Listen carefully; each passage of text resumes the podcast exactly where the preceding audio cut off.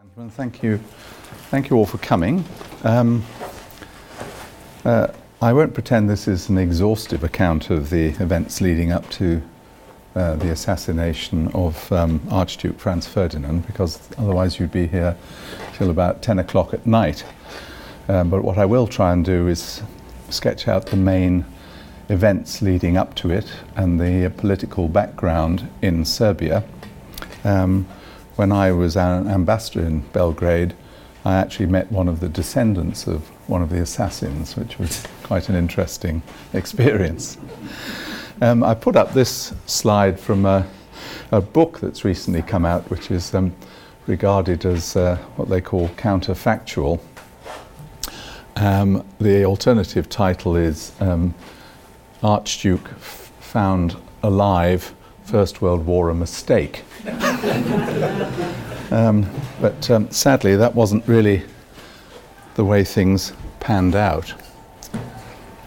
By the end of this year, there will be very few people who won't recognize the photographs behind me of, of Gavrilo Princip, the juvenile who, with two bullets, triggered the concatenation of events leading to the Great War, the war from which all other calamities of the 20th century sprang uh, and his victims, Archduke Franz Ferdinand and his wife Sophie. Assassinations of royals, presidents, and prime ministers were an occupational hazard at the outset of the 20th century. Look at this list. These are the major assassinations between 1900 and 1913. The very bottom one you may not be able to read is, is, um, is the King of Greece. But these are the major assassinations, not the minor assassinations, still less the attempted assassinations, and gives you some idea of the atmosphere uh, in early 20th century, um, well, not just Europe, but also, as you can see from near the top, the, um, the President of the United States. So it was a general, um, general problem. There was one assassination, a regicide, which caused particular shock and horror to European public opinion and, of course, to its crowned heads. And that was the uh, regicide, the killing in 1903 of the Serbian king Alexander Obrenović and his spectacularly unpopular wife Draga. They were murdered, their bodies were mutilated in the most gruesome manner and defenestrated by a group of 28 Serbian army soldiers. The king, through his autocratic methods, his low opinion of the army, his rumoured intention to appoint uh, Queen Draga's brother as his anointed successor, as they'd failed to produce an heir themselves, and his Austrophile foreign policy were all elements in the mix which alienated key elements in the army who were in a largely agrarian society the most significant and powerful institution. Queen Draga had been the king's mistress and had a highly unsavoury reputation. When a member of the cabinet tried to dissuade the king from marrying her with the memorable line, She has been everyone's mistress, sir, including mine, he, he not surprisingly got a slap across the face for his troubles. Within hours of the assassination, the group of army officers had effectively appointed the leader of the rival Serbian dynasty, Peter Karađorđević, who was in exile in Switzerland as the new monarch. The new king, his family, and indeed the government were, if not entirely beholden to the regicides, very conscious of the need not to alienate them. The key figure among the regicides, and someone we shall return to frequently, was Dragutin Dimitrievich, known as Apis, after the Egyptian bull god of similarly massive build. Apis, in the center there, was a born conspirator, secretive, ruthless, and entirely dedicated to his Pan-Slav mission. His last reported, word, reported words before he was executed by firing squad on the orders of the Serbian Prince Regent in 1917 were Long live Yugoslavia. It says something incidentally for his bull like frame that it took three salvos of the firing squad to kill him. But we're now getting ahead of ourselves. When the new King Petar came to the throne in 1903, he made it clear that he wanted to be a constitutional monarch, unlike his ill fated predecessor. He also set about improving the army's condition of ser- conditions of service and ruled out any prosecution of the regicides. The latter would meet regularly, particularly on the anniversaries of the murder, to celebrate and boast of their exploits. The government was led at this time by Nikola Pasic, a politician who had to face some of the most demanding existential questions which any government has ever had to meet. He was Prime Minister with a few breaks, but not very many, from 1904 to 1928. Cautious and slow of diction, but an excellent communicator, he became increasingly a patriarchal figure to the Serbian people. He balanced the need not to alienate the regicides by the equally vital requirement to clip their wings. So while he acknowledged the legitimacy of the coup d'etat, which was a matter of some importance to the regicides, he succeeded in having many of the senior officers pensioned off. This had a couple of negative points. Some of the younger officers proved to be just as, if not more, nationalistic than the original conspirators.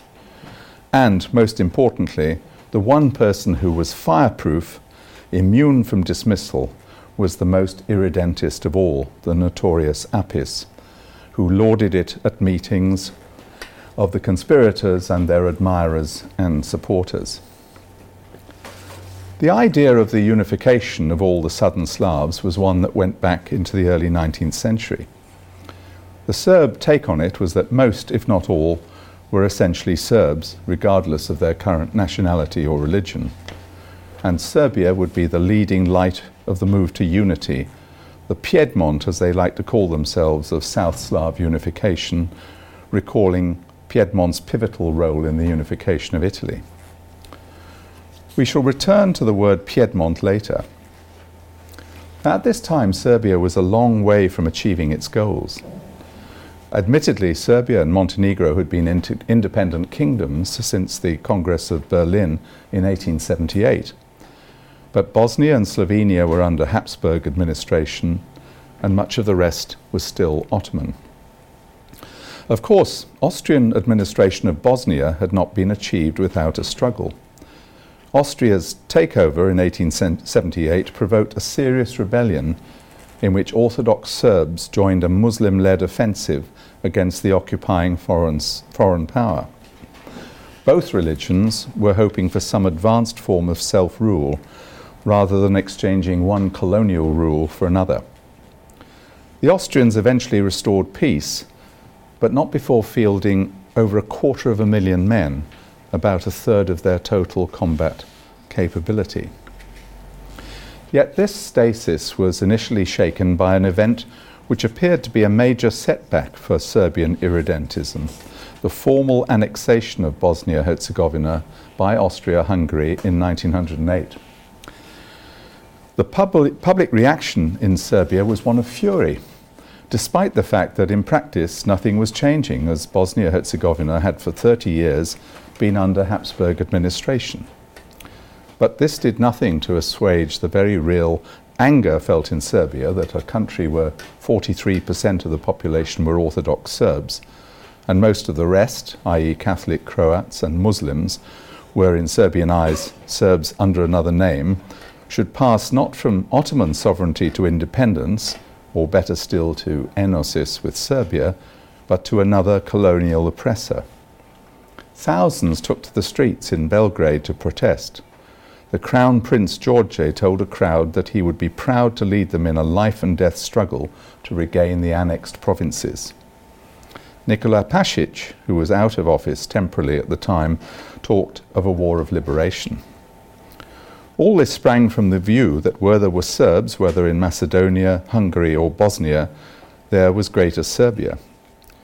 While the focus of all nationalist irredentist groups had previously been on Macedonia, poured over by Greece, Bulgaria, and Serbia, this shifted dramatically to the lost provinces of Bosnia Herzegovina after the annexation. This event also prompted the creation of an, org- of an organization, Narodna Odbrana, which means national defense, which the Austrians would later claim erroneously was behind the Sarajevo assassination. This nationalist body spread throughout Serbia, over 200 branches, but also into Bosnia Herzegovina. Its policies at the time were certainly aggressive, raising guerrilla bands, setting up spy networks along the frontier between Bosnia Herzegovina and Serbia, and generally agitating for a strongly nationalist agenda politically. The Serbian government was placed in an extremely awkward position, squeezed between nationalist demands at home and the realization that there would be no great power support for an act of Serbian aggression against Austria Hungary, not even from Russia, weakened as it was after its disastrous 1904 1905 war with Japan. So Serbia had publicly to climb down, which they did in March 1909 and agreed to disarm and downgrade Narodna Odbrana to little more than a pan Serb cultural association, on the surface at least. But although the government had backed down, pan Serb nationalist sentiment was significantly boosted. Far from going along with the government's forced about turn, some of the 1903 regicides and others who had been agitating in Macedonia outraged by the Pasic's government's refusal to countenance agitation, decided to set up a secret society, Ujedinjenje ili Smrt, Union or Death, or better known as the Black Hand. It was formed in the spring of 1911 with Apis, four other of the regicides, and two civilians as the founders. The aim was to unite all Serbdom and to make Serbia the leader of a pan Southern Slav, Slav or Yugoslav, which means the same thing, movement. Serbia would, in other words, become the Piedmont of the Balkans. No surprise then that its proselytizing newspaper was called simply Piemont. Induction into the society was through a ritual which seemed to borrow some elements from Freemasonry, with a hooded figure presiding over the ceremonial swearing of the oath by new recruits. This is the oath. I, in joining the organization Union or Death, swear by the sun that warms me, by the earth that nourishes me, before God, by the blood of my ancestors, on my honor and on my life, that I will, will from this moment until my death be faithful to the laws of this organization, and that I will always be ready to make any sacrifice for it etc., etc. May God and my comrades be my judges if I should ever violate this oath. Estimates of numbers vary, but overall membership is unlikely to have exceeded 2,500. Candidates had to be of tested loyalty and capable of providing practical service. Although notionally a secret society, it was soon public knowledge and the Crown Prince even supported its journal Piemont financially. It spread beyond the capital to the border regions with Bosnia and into Bosnia itself through the residual elements of Narodna Odbrana, some of whom, despite the agreement with Austria to convert into a peaceful organization, were maintaining a, a, a capacity to train militarily. In Serbia itself, however, the Pasic government viewed the secret society with the utmost suspicion, not just for its potentially damaging effects on foreign policy, but because it judged that the Black Hand's real aim was the subversive overthrow of the constitutional monarchy and democratic government.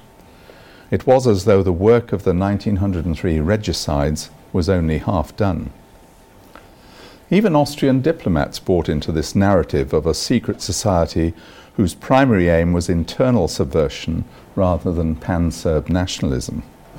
It is perhaps for this reason that so little attention was paid to the Black Hand in the immediate aftermath of the assassination, and that all the blame was laid at the door of Narodna Odbrana, which, unlike the Black Hand, could be closely linked to the Serbian government and its military.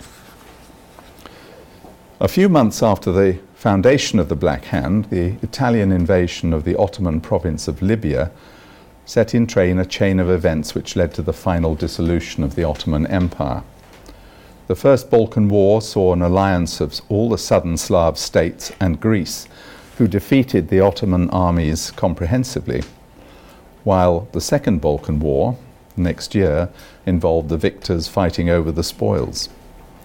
Serbia did best out of all these wars and recovered its former heartland, Kosovo, which had been Ottoman territory since 1389. The patriotic fervour aroused by the Balkan Wars diluted for a while the antagonism between the Pashic government and the Black Hand. The latter played a useful role in Macedonia and what was to become Albania, and Colonel Apis was promoted and made head of the intelligence division of the General Staff, which gave him unparalleled control over Narodna Odbrana agents throughout Habsburg territories.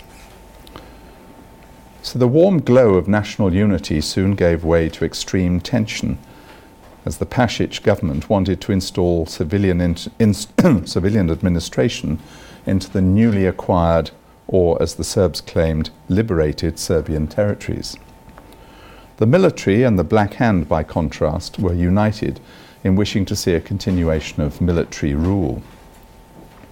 When the government in April 1914 issued a decree formally subordinating the military to civilian authority, the crisis boiled over, and it seemed that the government must either fall or be replaced in a coup d'etat.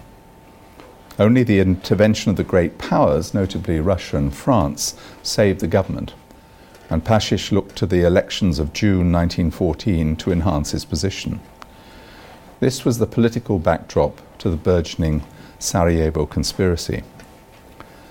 In Bosnia, as elsewhere in Europe, attempted assassinations were not rare.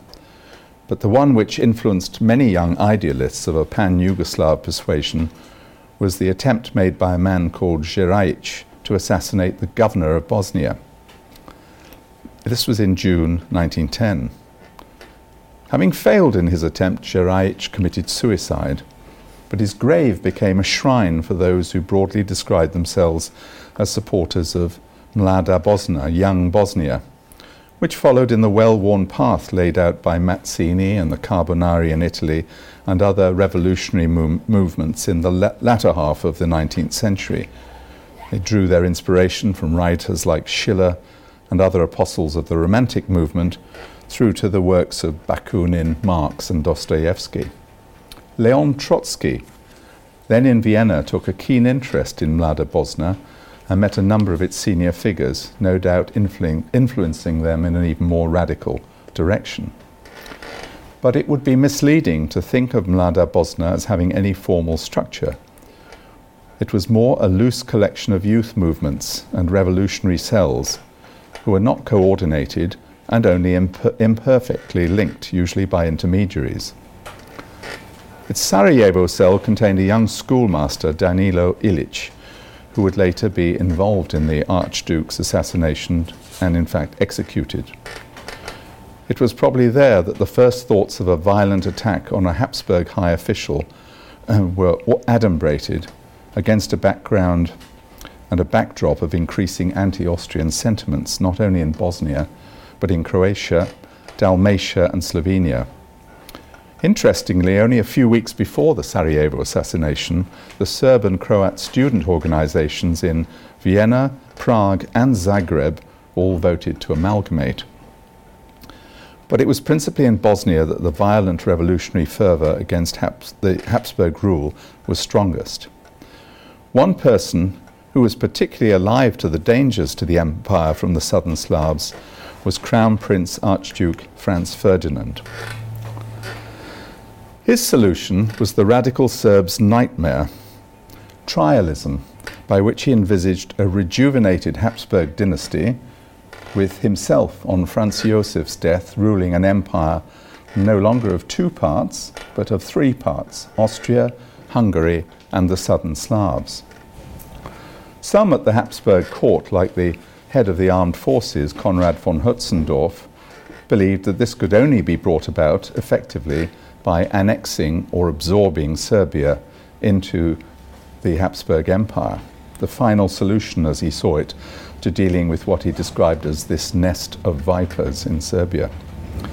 Conrad does not seem to have considered that absorbing this nest into the empire might cause at least as much trouble as having them over the border.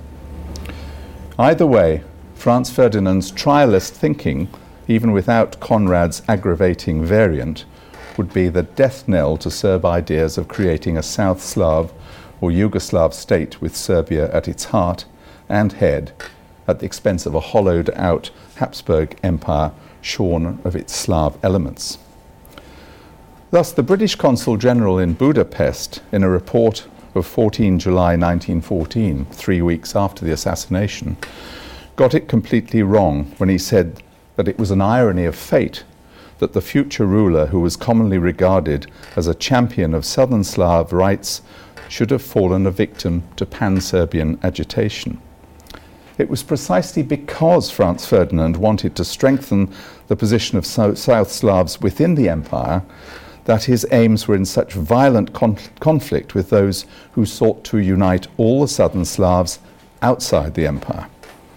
Gavrilo Princip made this point fairly explicitly at his trial when he said that the Archduke would have harmed Serbs because he would have carried out certain reforms which would have prevented our, i.e., pan Slav union. Chabrinovic, another of the assassins, picked up the Conrad point by saying that the Archduke meant to create a federal Austria which would have included Serbia as well. We've mentioned Colonel Dragutin Dimitrievich, also known as Apis, already. But given his central role in the conspiracy, we should look at him more closely. To his admirers, he was regarded as a cultured, honourable man, extraordinarily resolute, and born to plan, organise, and command, while others carried out his orders unquestioningly. He was, said one, Mazzini and Garibaldi rolled into one, possessed of a magnetic power and able to inspire unqualified devotion. Whether he realized that the result of the assassination would be a European war, we shall never know. He was executed at Salonika in 1917, accused on trumped up charges of attempting to assassinate the Crown Prince. He was essentially executed because Nikola Pasic had concluded that he needed to be removed as he was becoming too powerful. Again, the 1903 regicide cast a long shadow, not just for Apis, but for those like the Prince Regent and Pasic, who feared that Apis could repeat his 1903 atrocity. We've now looked at the reasoning behind the assassinations. What about the mechanics? We know that the assassins did all they could at their trial to cover their tracks and avoid implicating the Serbian authorities. This was in line with the instructions they'd been given by Black Hand operatives to commit suicide by cyanide pill as soon as the attempt was over. But painstaking reconstruction has taken place over the century since the assassination, which suggests a course of events as follows. Gavrilo Princip, seen here at 16, whose family were Bosnian peasants, had come to Belgrade as a 17 year old in 1912. He tried to enlist in the Serbian army, forming up to take on the Ottomans in the First Balkan War, but was rejected humiliatingly as being too much of a weakling. He lived on in Belgrade, where in the louche downtown bars and cafes, he interacted with other young, young Bosnians, Croats, and Muslims, as well as Serbs, who shared his desire to rid the South Slavs of foreign domination, whether it be the Ottomans or the Austrians. The Belgrade circle in which Princip moved was, moreover, very open to ideas of using violence to achieve emancipation. They took as their role model Zerajic, whom we mentioned earlier in connection with the attempted assassination of the then governor of Bosnia in 1910. So Princip and his close friends decided in 1913 on their target, the new governor of Bosnia, General Potiorek. But then in the spring of 1914, a much more appropriate target came into view. Nedelko Chabrinovic, one of Princip's friends and one of the future group of assassins, showed Princip a newspaper cutting announcing that Archduke Franz Ferdinand, the hated apostle of trialism, would visit Bosnia in the early summer to watch military maneuvers in his capacity as Inspector General of the Habsburg Armed Forces. Princip saw this as his great opportunity to strike a blow at the occupier. His co plotters were Chabrinovic, who'd shown him the cutting, and an old school friend, Trifko Grabež, seen there on the left. Sorry, it's such poor quality. Though it was clear that Princip was the ringleader. Once the plot had taken vague shape, the plotters needed material and logistical support. They turned to a man called Milan Ciganovic, a well known figure in Belgrade, a veteran of the Balkan Wars with proven connections to military circles. More significantly, he'd served under Major Tankosic, the right hand man of Apis and a fellow founder of the Black Hand. Thus, says the Italian historian Luigi Albertini, in applying to Tsiganovic, who was under the orders of Tankosic, who in turn took his orders from Apis, Princip was knocking at the door of the Black Hand. Whether Princip was an actual member of the Black Hand is a moot point. The secretary of its central committee has maintained that he was, but others claim that he was too young at 19 to be a member. What is clear is that Princip knew that the Black Hand was the place to go to get arms and bombs and assistance in making a clandestine entry into Bosnia. The bigger question is whether the assassination was entirely the work of the Black Hand, as Apis was to claim much later at a time when he was facing execution, or were they simply reacting opportunistically when Princip came knocking? I favour the latter. What is not in dispute, however, is that Ciganovic provided the boys with Browning pistols, six grenades from the Serbian arsenal at Kragujevac, and cyanide flasks to take after the event so as not to be taken alive. The three assassins entered Bosnia on 30 and 31 May in separate groups, 1914.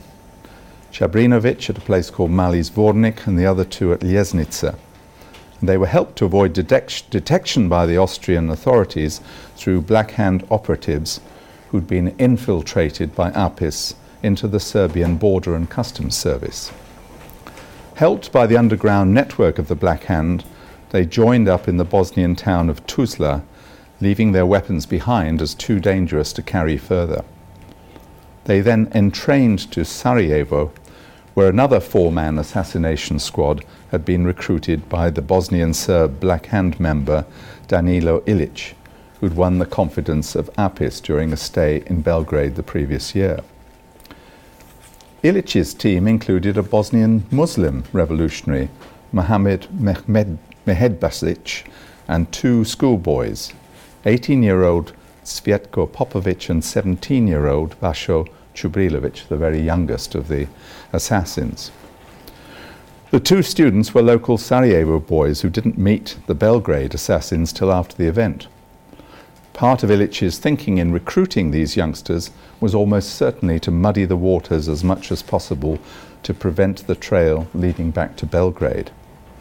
It was Ilic who collected the weapons from Tuzla and, while himself unarmed, distributed the guns and grenades to the six putative assassins.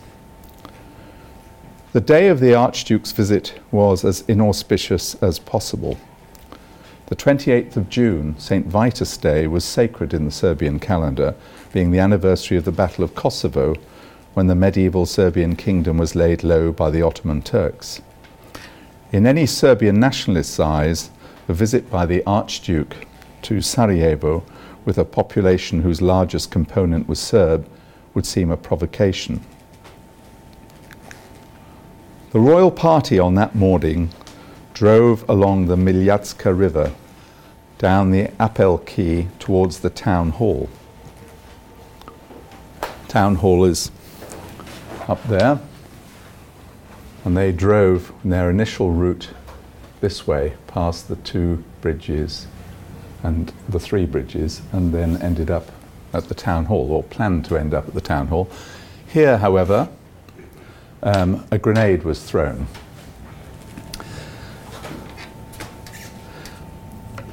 The six conspirators were lining the whole route, a regular avenue of assassins, as they were later called by the Archbishop of Sarajevo. And the first to be passed by the Archduke's car, Mehmedbasic, did nothing, claiming that there was a policeman too close by. But the next, Chebrinovic, hurled his grenade at the royal couple. It hit the folded canopy at the back of the car, but then bounced off and only exploded under the following car, in injuring some of its occupants. Chebrinovic was quickly captured as he tried to escape, jumping into the Miljacka River while the, wounding, wo- while the wounding, wounded were being tended. The blast from the grenade was very audible, and in the ensuing confusion, the Archduke and his party drove on safely to the town hall, where they were received by the mayor. After a stilted exchange of speeches of welcome, the Archduke had interrupted the mayor, asking what was the good of the mayor's speech when someone had thrown a bomb at him. The party continued with by our standards, remarkable sang-froid to carry out the official programme. The royal couple had originally planned to drive back along the Appel Quay, so they're at the town hall, and the original plan was for them to come back along the Appel Quay and then turn right here into Franz Josef Strasse and visit the old city. But crucially, the party around uh, the Archduke decided that they would skip the visit to the old city and continue straight along the Appel Quay. Unfortunately, nobody told the driver. So, actually, that makes it even clearer, I think. Uh, General Potiorek, who was riding in the front of the car and who had, as you will recall, been the plotter's original target, realized what was happening when the uh, car started to turn into Franz Josef Strasse and shouted at the driver to stop, reverse, and continue along the quay.